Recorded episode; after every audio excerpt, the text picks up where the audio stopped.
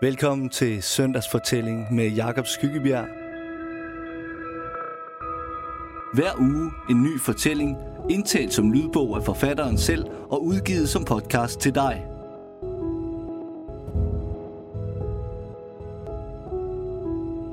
Dagens fortælling handler om, når lys bliver til mørke.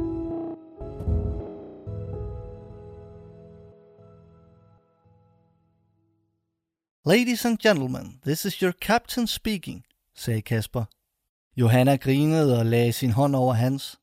Den lå altid og holdt om gearknuppen, når han kørte. Hun så ud på landskabet, der lå så roligt derude under solen. Små, hyggelige huse, der så ud som om de var vokset op af jorden som paddehatte. Nogle af dem endda stråtægte.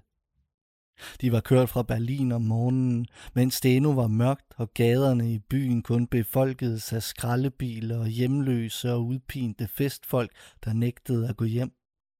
At se Berlin fra den vinkel, fra en bilkabine, der langsomt finder vej ud af storbyens labyrint af gader, indtil den finder motorvejen, og så pludselig sætter fra. Det var ligesom da hun var barn, og de kørte på bilferier rundt omkring i Europa.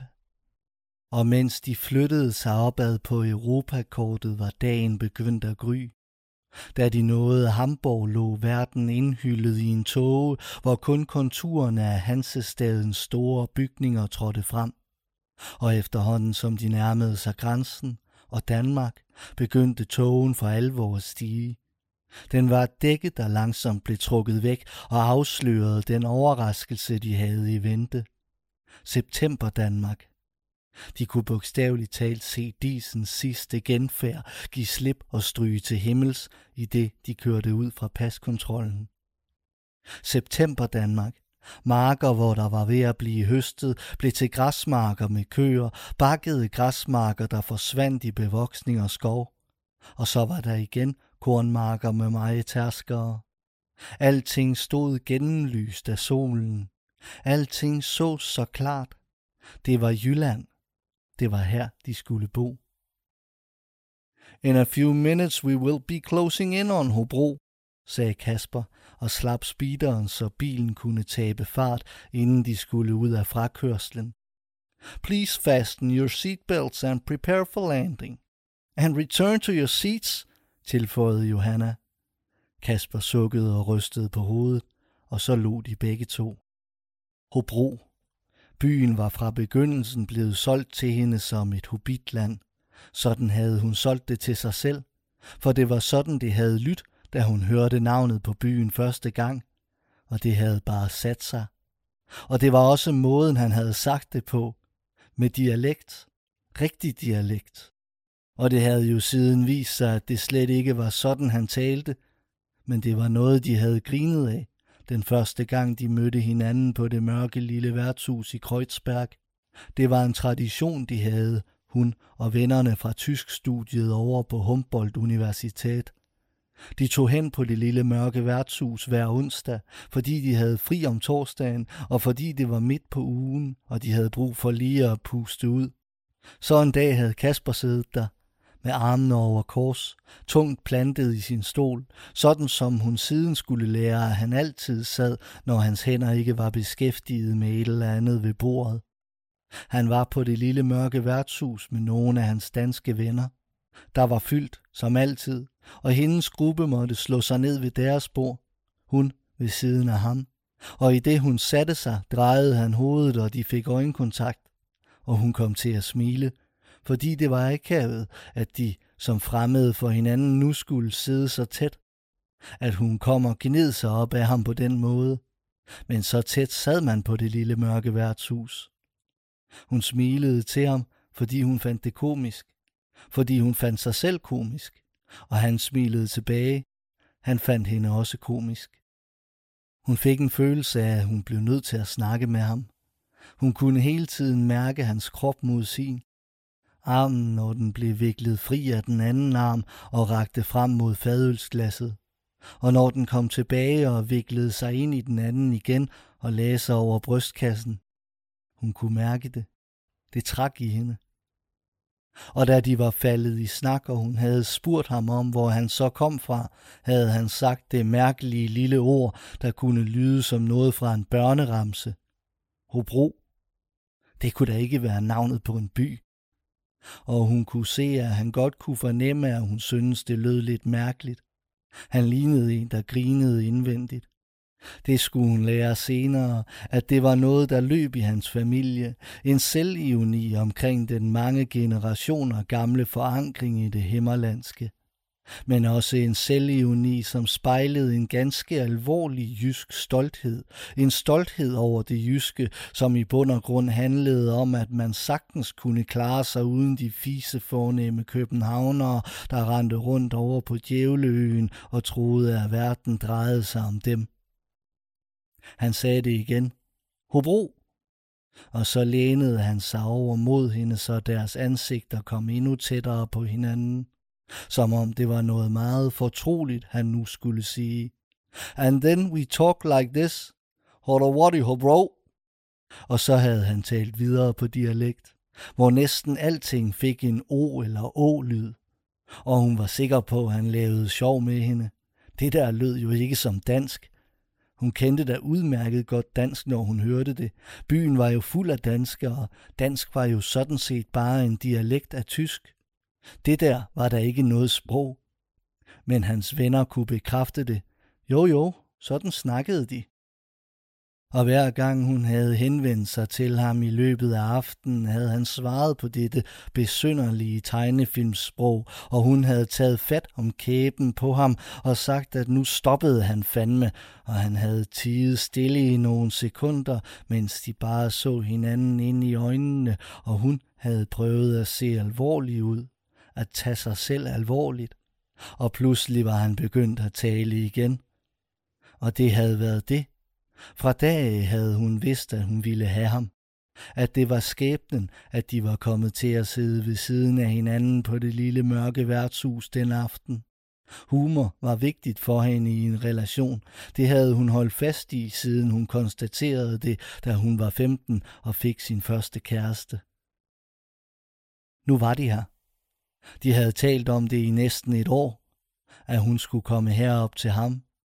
Og de sidste seks måneder var det bare begyndt at sejle på studiet. Hun havde besluttet ikke at fortsætte efter bacheloren var i hus. Hun havde indset, at hun havde haft nok af tysk i sit liv.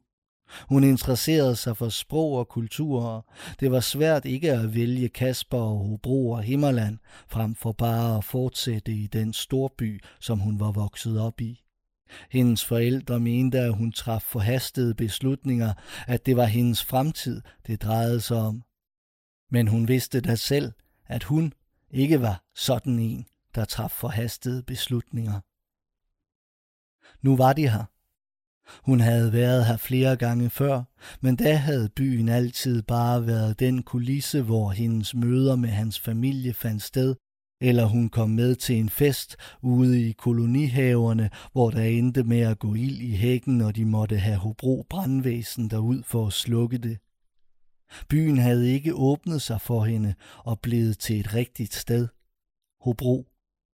Det kunne hun mærke, at den gjorde nu, hvor de strøg ind via Randersvej i hans gamle Saab som en boring på en landingsbane. Man tog godt imod hende, at hun havde valgt Hobro over Berlin. Det måtte man selvfølgelig anerkende. De af hans venner, der før hun var kommet, havde omtalt hende som tyskeren, var faktisk nogle af dem, der behandlede hende allerbedst. Det var lige før de lod til at synes bedre om hende end om Kasper. Han tog hende med rundt og viste hende sin verden, og der var nok at se. I Kaspers familie havde man nedarvet et kendskab til alt, hvad lokalområdet havde at byde på. Alt, hvad man havde at være stolt af. Og det skulle hun se. De kørte ud til Fyrkat og så vikingeborgen, der lå som et kæmpemæssigt sovende pindsvin ude på engen, og vandmøllen ved møllegården derude, der drejede for det krystalklare vand med en rolig plaskende lyd og da de kørte væk derfra, så hun det røde Dannebro, man havde hejst over borgen. Det vinkede ivrigt til alle passerende på bakkernes grønne baggrund af løvskov, der bredte sig omkring Tostrup Hovgård længere ude. Hvor var det et smukt flag, med dets kors frem for det tyskes trikolore, og så havde det et navn. Det var et flag, hun ville glæde sig til at pynte op med. Hun så for sig girlanderne med splitflag hænge på væggen hjemme i Kaspers lejlighed. Den dag hun hejste sit første Dannebro, ville hun føle, at hun helt havde hjemme her. Hun mærkede, hvor hun blev presset bagud i sædet, når sarpen accelererede op af byens stejle bakker. For de var stejle. Det var lige som man indimellem følte, at man kørte lodret. Og Johanna døbte byen den danske San Francisco, og måtte så vise Kasper billeder fra den amerikanske kystby, på at han skulle forstå, hvad hun mente. Han kendte ikke meget til andre steders topografi. Og når Kasper skulle ud med sit mobildiskotek og spille, var hun med. Hun hjalp med at slæbe PA-anlægget og sætte DJ-pulten op, og hun hjalp ham med at vælge musikken, han skulle have med, ud fra de mere end tusind CD'er, han havde i sin samling. Og lige sikkert var det hver gang, at den på et eller andet tidspunkt kom på. Eins, zwei Polizei med den italienske dansmusiker Modo. Hun havde haft singlen med dernede fra, fra sin egen samling, og forærede ham den den første gang hun besøgte ham i Danmark. Den blev deres kendingsmelodi. Sangen fik et nyt liv til de himmerlandske halvballer og skolefester, hvor han spillede, og det smittede, så den en overgang fik fast plads i æderen hos Radio ABC, selvom det var fire år siden den havde hittet. Man kaldte hende for DJ Johanna, selvom det aldrig var hende, der satte musikken på. Hun stod bare bag ved ham og fandt de CD'er frem til ham, han skulle bruge. Skålede ud mod publikum med sin drink, når han var optaget af pulten og ikke kunne gøre det. De begyndte at tage sarpen ned til havnen om formiddagen og holde der og se, hvordan bakkerne rejste sig stejle som bjerge på begge sider af vandet. Under solens blændende skær viste fjorden sig som en silhuet af sine større norske slægtninge. Og på det blikstille vand lå flokke af ænder og andre vandfugle og drev roligt afsted i den smule vind, der nu var der.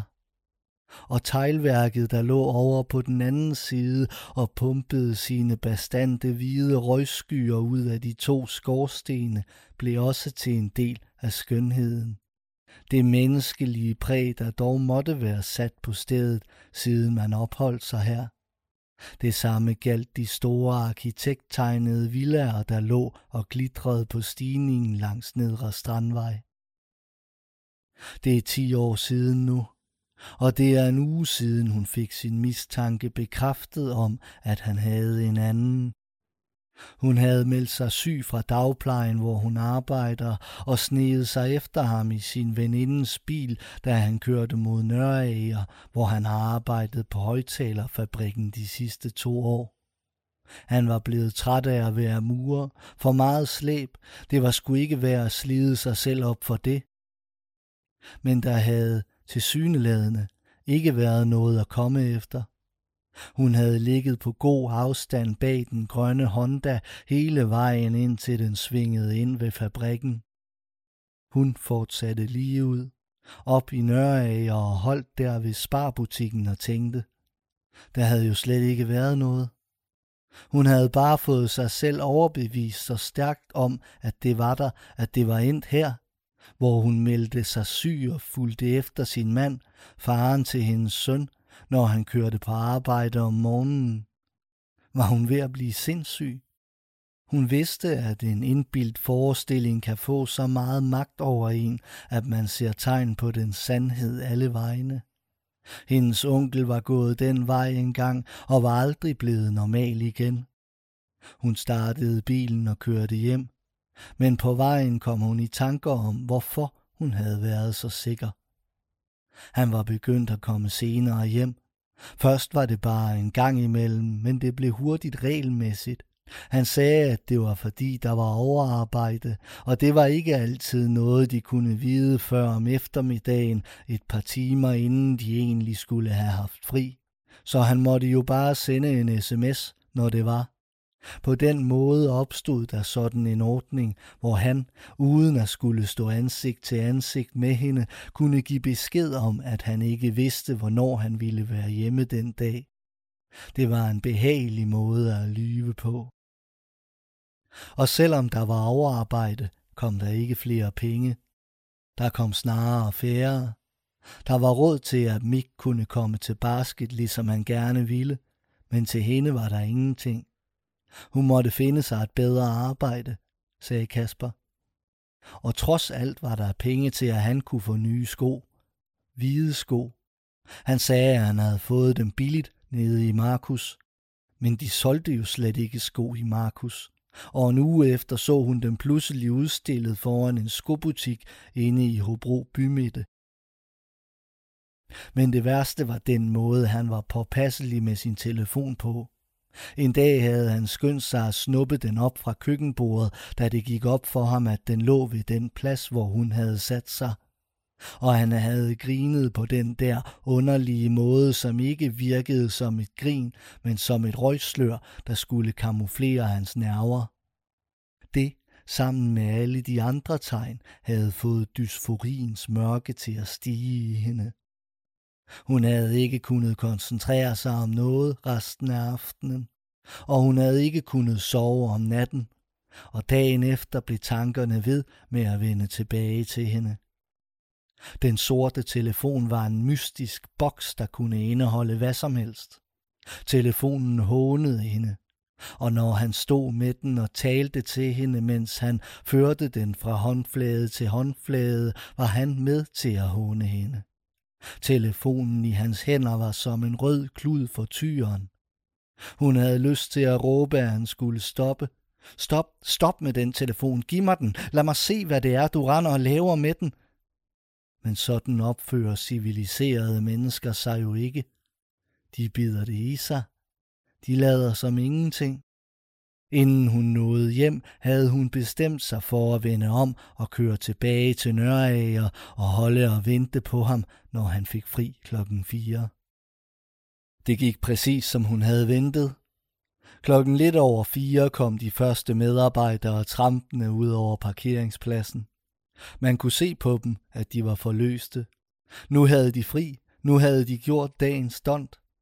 Nu var der ingen, der kunne røre dem og de anede ikke noget om, at der i den gule fjat, der holdt i hjørne af parkeringspladsen, sad en kvinde, som var ør og frysende af tvivl og paranoia. Hendes åndedræt var svagt, næsten umærkeligt.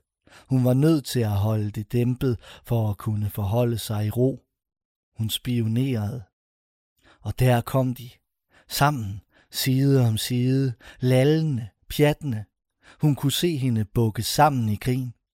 Var det hende? Det var som at se det genfærd, som man har fået fortalt skal husere i en bygning, hvor man overnatter. Alle forestillinger om udseende bliver gjort til skamme og holder alligevel samtidig stik. Hun var lav, korthåret, blond, bred. Hvad var det her for noget? Hvad var det, han havde gang i? Hun så dem sætte sig ind i hans bil og køre ned ad indkørslen og sætte fra ud på vejen med en kort spinden i vejkantens ral med forhjulene. Sådan som han altid gjorde, når han ville vise, at han havde travlt med at komme afsted. Og nu var det denne kvinde, der sad i sædet ved siden af ham og begejstrede sig over hans legesyge personlighed. Bilen var forsvundet ud af Grønnerupvej, inden mørket havde opslugt hende, og hun atter kom til sig selv. Nu var det hende, der lavede julespind i den lille fjat. Ud på Grønnerupvej og efter dem. Der holdt de og blinkede for at komme til venstre af Lykstørvej. Johanna følte sig styrket af overmenneskelige kræfter. Det var mørket. En følelse af, at hun aldrig ville få brug for at spise eller sove igen, før hun havde fået rettet det til, som var blevet slået skævt. Hævnen og missionen om hævn ville holde hende gående til den var gennemført, mens hendes krop tæredes. Hun fulgte efter dem på afstand. Hvor var de på vej hen? Var hun også fra Hobro, kvinden? Eller skulle de helt til Randers? Og var det overhovedet noget? Var det bare en, han skulle køre hjem? Ja, var det overhovedet noget? Hvis det var noget, hvorfor skulle de så skilte så åbenlyst med det over for deres kolleger? Der var der flere af dem, der havde mødt Johanna og kendte til Kaspers private forhold. Var det ud fra det her, man siger om, at hvis man skal slippe godt fra en forbrydelse, skal man udføre den så åbenlyst, at folk ikke tror, at det faktisk er noget ulovligt, der foregår. Det måtte være noget. Det skulle være noget. De voldsomme kræfter, som havde fået tag i Johanna, skulle retfærdiggøres, så de kunne få afløb. Der var noget. Hvis det ikke var det her, var det noget, hun ikke havde gennemskuet endnu. Det skulle være det her. Og det var det. Lige efter de havde passeret under motorvejen, drejede de fra og kørte mod Hørby. Johanna fulgte efter, og i Hørby stansede de uden for et lille rødt hus. Johanna speedede op og drejede ned ad den første sidevej og fik vendt, speedede så op den anden vej. Hun så dem gå ind i huset sammen. Hun havde fået vidshed. Nu faldt hun til ro. Hun konfronterede ham, da han kom hjem om aftenen. Han nåede kun lige at gå i gang med at træde skoen af. Og så så han bare på hende og lo, og hun kunne slet ikke kende ham. Han var ikke sig selv. Lige i det hun sagde det til ham, hvad fanden han havde lavet i Hørby i dag, blev han til en anden. Hun kunne se det, inden han overhovedet så på hende, at der var et andet væsen, der overtog hans krop. Og da han så på hende og lo, var det ikke ham, der så på hende. Han sagde, at der var ting, man for sin egen skyld skulle lade være med at begynde at snage for meget i. Indimellem støder man på noget, som man ikke bryder sig om. Noget, som ødelægger ens dag eller ens liv. Han var ikke sig selv. Hvem var den person, der talte til hende? En ondskabsfuld person. En, der nød at skræmme hende. En, der kunne se, at hun blev skræmt. Og hun blev skræmt. At det her var den måde, han reagerede på, når hun konfronterede ham med det, han havde gjort. Det var jo meningen, han skulle bryde sammen og andre. Det var sgu ikke hende, der skulle gøre det. Hun mindede sig selv om sine overmenneskelige kræfter og gik hen imod ham. Det fik ham til at le igen. Den latter. Den var så fuld af hån, at det fik hende til at ryste. Hun følte sig lille. Der var mørkt i entréen, hvor de stod, og Kasper var enorm. Hun tog et skridt bagud. Så fortsatte han med skoene, og efter skoene tog han jakken af og hængte den på knæen, gabte mageligt og futtede lige forbi hende ind i stuen. Og det forekom hende, at han næsten var sig selv igen. Hun tog sine sko og sin jakke og forlod huset uden at gå ind og sige farvel til Mik, der lå og legede med brivetog på gulvet inde på sit værelse. Det er en uge siden nu. Det er formiddag, og hun står nede ved havnen og ser op af fjorden. I al den tid, hun har boet her, har den været en silhuet af sine norske slægtninge. Det er det, hun har tænkt. Nu er den bare det, den er. En jysk fjord. Bakkerne, der rejser sig på begge sider er grå, og blæsten skubber bølgerne af sted ind mod land.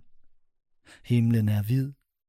Solen befinder sig bag et uigennemtrængeligt skydække, der har ligget over byen i flere dage. Teglværkets røgskyer går i et med det. Han sagde, at hun skulle flytte ud. At det var meningen, de ville have ventet med at afsløre det, men nu, hvor hun selv havde fundet ud af det, var der jo ingen mening i at trække den længere. Som om hun var et barn, der havde sneget sig ind og pakket sine julegaver ud før tid. Der var ikke noget med at bede om tilgivelse. Han var kold. At få rykket Johanna ud og den nye kvinde ind var et praktisk anlæggende for ham.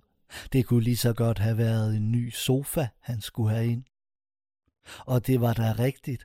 Det var da rigtigt, at deres forhold måske efterhånden var blevet sådan lidt hverdagsagtigt, og hvis han virkelig havde forelsket sig i en anden og havde brug for at rykke videre, så ville hun da ikke stille sig i vejen for det. De var jo moderne mennesker, men der var der ingen grund til ligefrem at være så kold omkring det. Så stolt. Han gik slet ikke ind i det. En bilalarm river hende ud af hendes tanker. Nogle meter fra hende står en guldfarvet firehjulstrækker og blinker og dytter. Der er ingen mennesker i nærheden, der kan stoppe den. Hun begynder at gå op imod gågaden. Hun kan gå hjem. Det kan hun gøre. Det kan hun overkomme. Siden han forlangte, at hun flyttede ud, har hun boet hos veninden. Hun er sygemeldt fra dagplejen.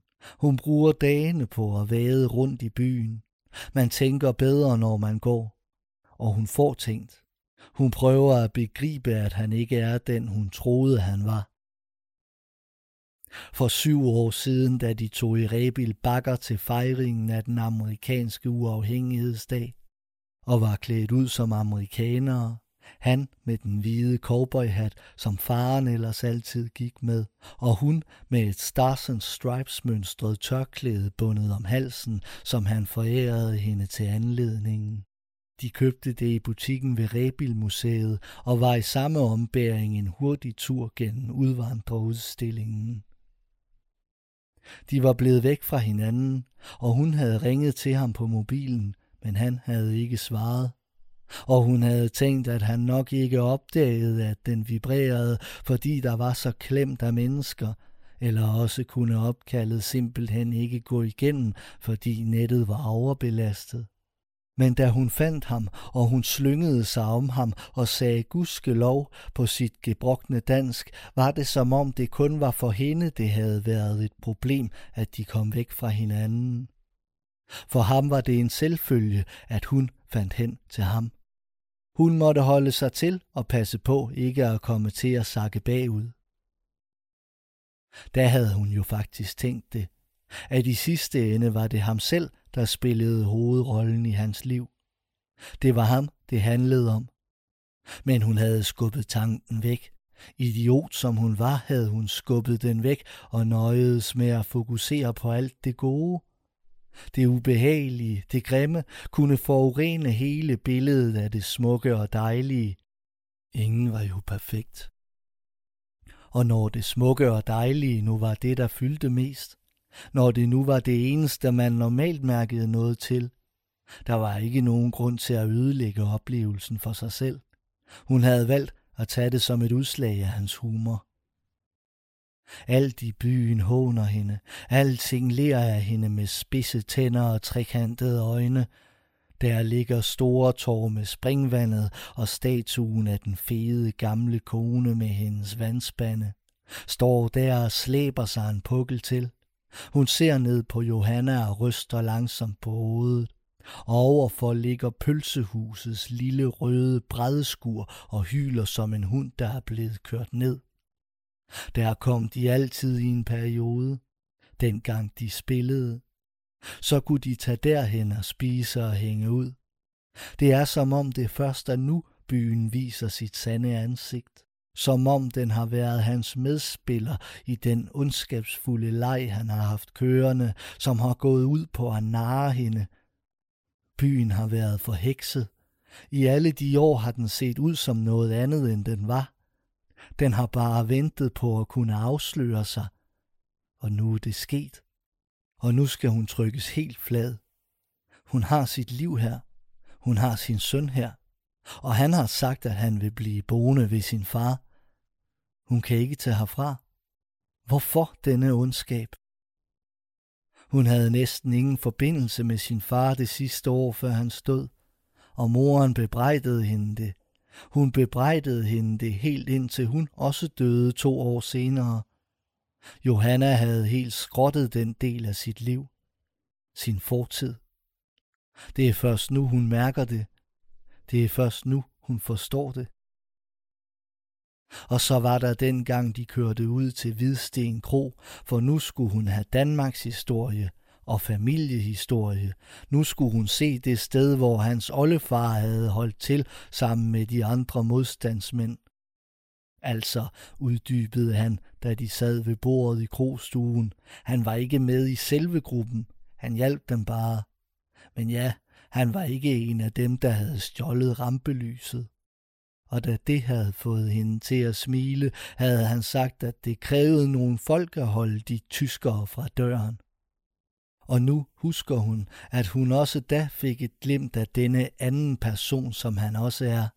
Og det var jo ikke noget, hun lagde mærke til dengang, for da anede hun jo ikke, at denne anden person eksisterede. Men nu kan hun lige så tydeligt se ham for sig, der på krogen. Det var ham. Og efterhånden som hun bevæger sig gennem byen, dukker flere minder frem. Der var en gang til Ambufesten, hvor nogle af hans venner kom op og slås med nogen fra Marjæger, og hun blev sendt hjem. Og da han endelig kom hjem ud på morgenen, satte han sig i stuen og så ud af vinduet og ville ikke have, at hun kom hen til ham.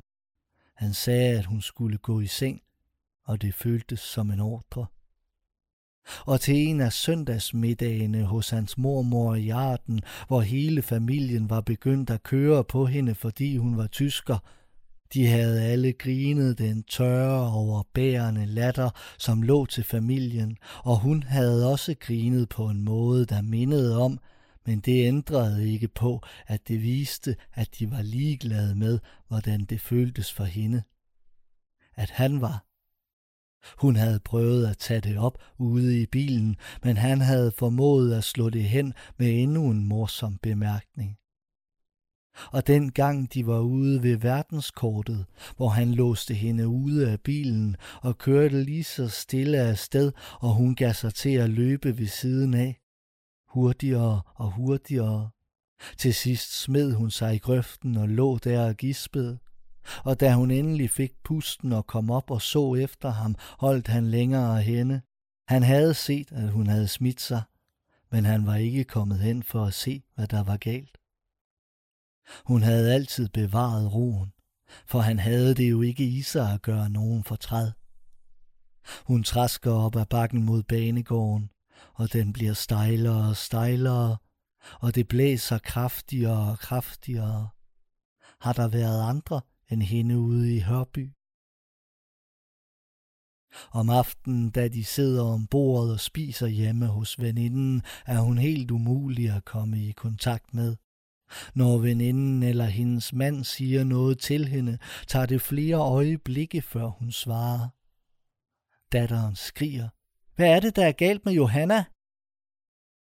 Efterhånden giver hun op. Da de kommer ind i natten, og huset går til ro, ligger hun i mørket på sofaen i stuen og stiger op i loftet, som er dækket af et blåligt skær af lyset fra standby-knappen på tv'et. Tankerne knitrer i hovedet på hende som hvid støj. Hun kan ikke tænke selv. Hans familie mente også, det var bedst, at Mik blev boende hos ham, når nu hun havde det på den måde. Hun ligger der til det begynder at blive morgen. Langsomt vinder det blege dagslys ind på rummet, der er der bliver sig selv og genkendeligt. Så rejser hun sig og går hen til køkkenbordet og tager bilnøglen. Der er den lille detalje, som han i sin selvcentrerede narcissisme ikke har indset, tænker hun at når man skal spille psykopat på den måde, skal man passe på, at man ikke gør det så gennemført, at ens ofre bliver efterladt uden noget at miste. Den, der ikke har noget at miste, er måske uden stor social værdi og skal være taknemmelig for, at hun overhovedet må være her. Men det er netop derfor, hun er farlig. Der findes ingen grænser for hendes muligheder for hævn. Forældrene sagde, dengang hun flyttede til Danmark, at hun traf forhastede beslutninger. Tja, hun ved da selv, at hun ikke er sådan en, der træffer forhastede beslutninger.